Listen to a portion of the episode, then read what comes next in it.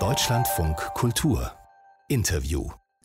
Lernen vor dem Bildschirm statt im Klassenzimmer, spazieren mit den Eltern statt Sport mit Freunden, keine Freizeitangebote. Das ist die Situation für Kinder und Jugendliche in Corona-Zeiten und Psychologen warnen deshalb seit Monaten vor den Folgen und appellieren, vergesst die Kinder nicht. Das Bundeskabinett will nun in der kommenden Woche ein sogenanntes Aufholpaket verabschieden, Umfang rund 2 Milliarden Euro. Die Hälfte davon soll in Nachhilfe- und Förderprogramme gehen, die andere Hälfte in soziale Programme. Was kann das bringen und was brauchen Kinder und Jugendliche jetzt am dringendsten? Wir sprechen mit dem Vorsitzenden des Verbandes der Kinder- und Jugendlichen Psychotherapeuten Michael Schroff. Schönen guten Abend. Guten Abend. Und Sabrina Wetzel, Vorstandsmitglied des Bundeselternrats. Hallo, Frau Wetzel. Hallo. Wenn wir erstmal auf das große Problem der sozialen Isolation schauen, Frau Wetzel, was beobachten Sie? Wie sehr leiden Kinder und Jugendliche unter der aktuellen Situation? Ähm, es ist schwierig für die Kinder, da ihnen so vieles fehlt. Die Kindergeburtstage, die Treffen mit den Freunden, der Sportverein, der Musikverein. Das gesamte soziale Leben ist momentan hernieder oder eigentlich schon ja fast zwölf Monate mit kurzer Pause in den letzten Sommer. Und ähm, das hat natürlich schon gravierende Folgen. Die Eltern sind jetzt die Spaßmacher der Nation. Die müssen jetzt nicht nur noch das Homeschooling bewältigen, sondern auch Homeoffice, dazu noch die Kinder zu bespaßen mit den begrenzten Möglichkeiten. Es ist ja nichts geöffnet, auch kein Zoo, kein Freizeitpark, kein Kino, kein Schwimmbad. Es ist äh, wirklich anstrengend und ähm, kein Ende in Sicht so wirklich. Und solange das nicht die Bevölkerung durchgeimpft ist und auch die Kinder momentan ja noch die Treiber sind, ist es sehr schwierig. Hm, Herr Schroff, äh, was sind Ihre Erfahrungen als Psychotherapeut? Äh, welche, mit welchen Sorgen kommen die Kinder zu Ihnen?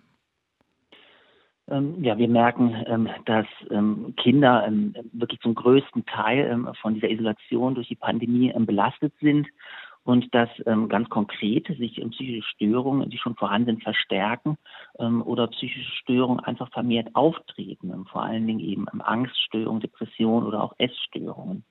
Also das, was Frau Wetzel gesagt hat, das schlägt eben unmittelbar auch auf die Menschen durch, mit denen wir hier zu tun haben. Ich muss gestehen, auch ich habe zu Hause schon oft den Satz gehört, das Leben macht keinen Spaß mehr. Das erschüttert einen natürlich bei einem jungen Kind. Herr Schroff, betrifft es trotzdem vor allem bestimmte Gruppen oder alle gleichermaßen? Ähm, alle gleichermaßen. Also die ähm, also Studien haben gezeigt, dass ähm, ja 75 ähm, Prozent ähm, der der Kinder und Jugendlichen und Eltern sich durch die Pandemie sehr belastet fühlen. Und ähm, das geht ähm, wirklich durch ähm, alle ähm, Schichten durch. Allerdings sind natürlich einzelne Schichten mehr betroffen als andere. Also etwa ähm, ähm, Familien, ähm, die mehr Platz haben und deswegen ähm, mehr Möglichkeiten haben, ähm, sich selbst Freiraum zu schaffen, ähm, die ähm, ähm, kommen ähm, natürlich etwas besser durch diese Krise als ähm, Eltern, die da etwas beengter liegen. Mhm. Frau Wetzel, wie ist denn Ihr Eindruck? Wie versuchen sich Eltern und Kinder irgendwie zu helfen? Ja, es ist schwierig. Man hat ja schon die Möglichkeit, den einen oder anderen vielleicht mal zu treffen, also immer eine Person. Und es ist auch wichtig, dass so ein gewisser Austausch stattfindet. Auch für die Eltern ist es wichtig, dass man einfach mal, ja, das, was einen belastet, loswerden kann. Für die Kinder ist es natürlich, ja, auch diese Gruppengeschichte ist ja eigentlich wichtig für Kinder, dass sie sich in Gruppen treffen können, dass sie sich messen können, dass sie sich austauschen können. Kinder motivieren sich ja auch gegenseitig unheimlich äh, zu vielen Dingen, sei es im sportlichen Bereich oder wo auch immer. Und das bricht komplett weg.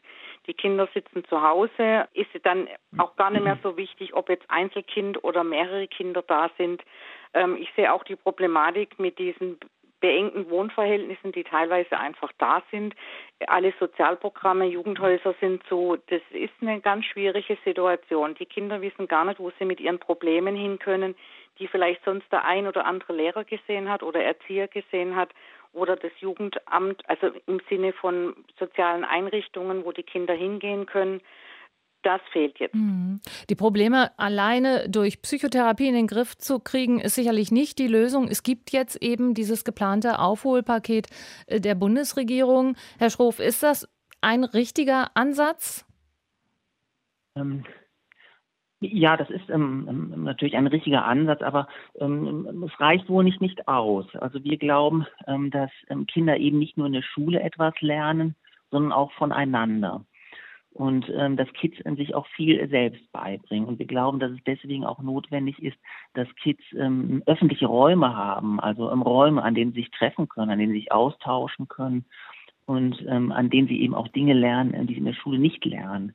Also etwa, wie man miteinander umgeht und wie man sich gegenseitig Ratschläge geben kann. Das heißt, es braucht dringend außerschulische Angebote. Ja, genau. Ähm, es braucht dringend außerschulische Angebote. Und zwar in dem Sinn, dass ähm, öffentliche Angebote, also offene Angebote, die es jetzt schon gibt, erhalten werden und auch darauf geachtet wird, ähm, dass sie nicht untergehen, ähm, dass die jetzt nicht untergehen, etwa dadurch, äh, dass wir die Prioritäten anders setzen. Also dadurch, dass wir etwa jetzt einfach der, der Schule die ganze Aufmerksamkeit zuwenden. Hm. Das ist jetzt natürlich die Frage an Sie beide eigentlich, äh, ob die, das Geld allein da irgendwas dran ändern kann.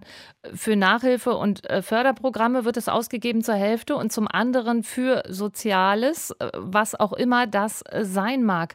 Was können Sie sich denn, Frau Wetzel, zum Beispiel da ganz konkret vorstellen? Was müsste mit diesem Geld in Angriff genommen werden?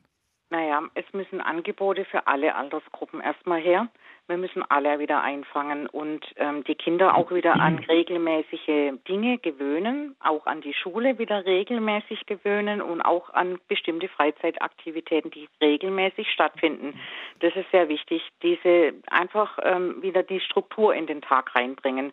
Und welche Angebote das sind, ob das jetzt Bastelnachmittage sind, Kreativgeschichten oder musische Geschichten oder Sportprogramme, das ist, glaube ich, da wird jetzt momentan alles dankbar angenommen. Das ist alles wichtig. Aber Herr Schroff, müssten die eigentlich auch verpflichtend sein, quasi so verpflichtende Freizeitangebote, damit es wirklich auch alle erreicht, sondern äh, weil ansonsten vielleicht doch wieder nur die hingehen, wo die Eltern eh schon aufpassen, ähm, dass die Kinder irgendwie noch äh, sozial aktiv sind? Darf ich noch kurz hm. was dazu sagen? Ähm, ich glaube, es ist ganz wichtig, in die Brennpunkte auch reinzugehen. Und dann kriegt man auch die Kinder, weil die sind dankbar, wenn was angeboten wird. Also man muss das am richtigen Stadtteil ansetzen. Ja, ich glaube, dass das auch etwas ist, ähm, was vielleicht jetzt in der Pandemie gelernt wird, dass die Kinder ähm, lernen, die Kinder und Jugendlichen lernen, was sie aneinander haben unabhängig davon, aus welchen Schichten sie jetzt kommen. Und deswegen glaube ich, ähm, müssen solche offenen Angebote ähm, vorgehalten werden in allen Stadtteilen, vielleicht ähm, vor allem auch in den Stadtteilen, die etwas benachteiligt sind. Weil diese offene Kinder- und Jugendarbeit hat doch was sehr Inklusives, was die Schule heutzutage manchmal nicht mehr leistet, wo ja doch sehr ausgewählt wird, etwa welche Laufbahn die Kids dann nach der Grundschule nehmen. Wie dringlich ist das aus Ihrer Sicht, Herr Schroff? Ja, sehr dringlich. Also wie gesagt, wir merken das ähm, unmittelbar ähm, daran, äh, wir merken die, ähm, das Leiden der Kids an der Pandemie unmittelbar daran, ähm, dass wir einfach mehr Patienten haben. Und ähm, wir glauben, ähm, dass, dass da also wirklich ganz unmittelbar den Kids also wieder Räume eröffnet werden müssen, die, die ihnen wirklich entgangen sind. Und wir glauben darüber hinaus, dass wir auch etwas mehr auf die Kinder hören müssen. Also wir haben jetzt während der Pandemie oft als Erwachsene für die Kinder mitgesprochen und haben da eigene Prioritäten gesetzt, also wie etwa die Ausbreitung des Virus als das Primäre zu sehen. Aber ähm, wir haben vielleicht zu wenig drauf gehört, was die Kinder selber wollen. Hm. Und da ähm, sind wir zum Beispiel auch der Meinung, dass es ähm, notwendig wäre, ähm, auch nochmal zu schauen, ob es nicht ähm, möglich ist, Gremien ähm, ins Leben zu rufen, wo die Kinder ihre eigenen Anliegen vortragen können. Also etwa welche öffentlichen Räume oder welche Räume in denen sie sich aufhalten, die sich vorstellen. Kinder und Jugendlichen muss in der Corona-Krise besser geholfen werden, sagt Michael Schroff, der Vorsitzende des Verbands der Kinder- und Jugendlichen Psychotherapeuten, und Sabrina Wetzel, Vorstandsmitglied des Bundeselternrats. Danke an Sie beide. Danke auch. Vielen Dank.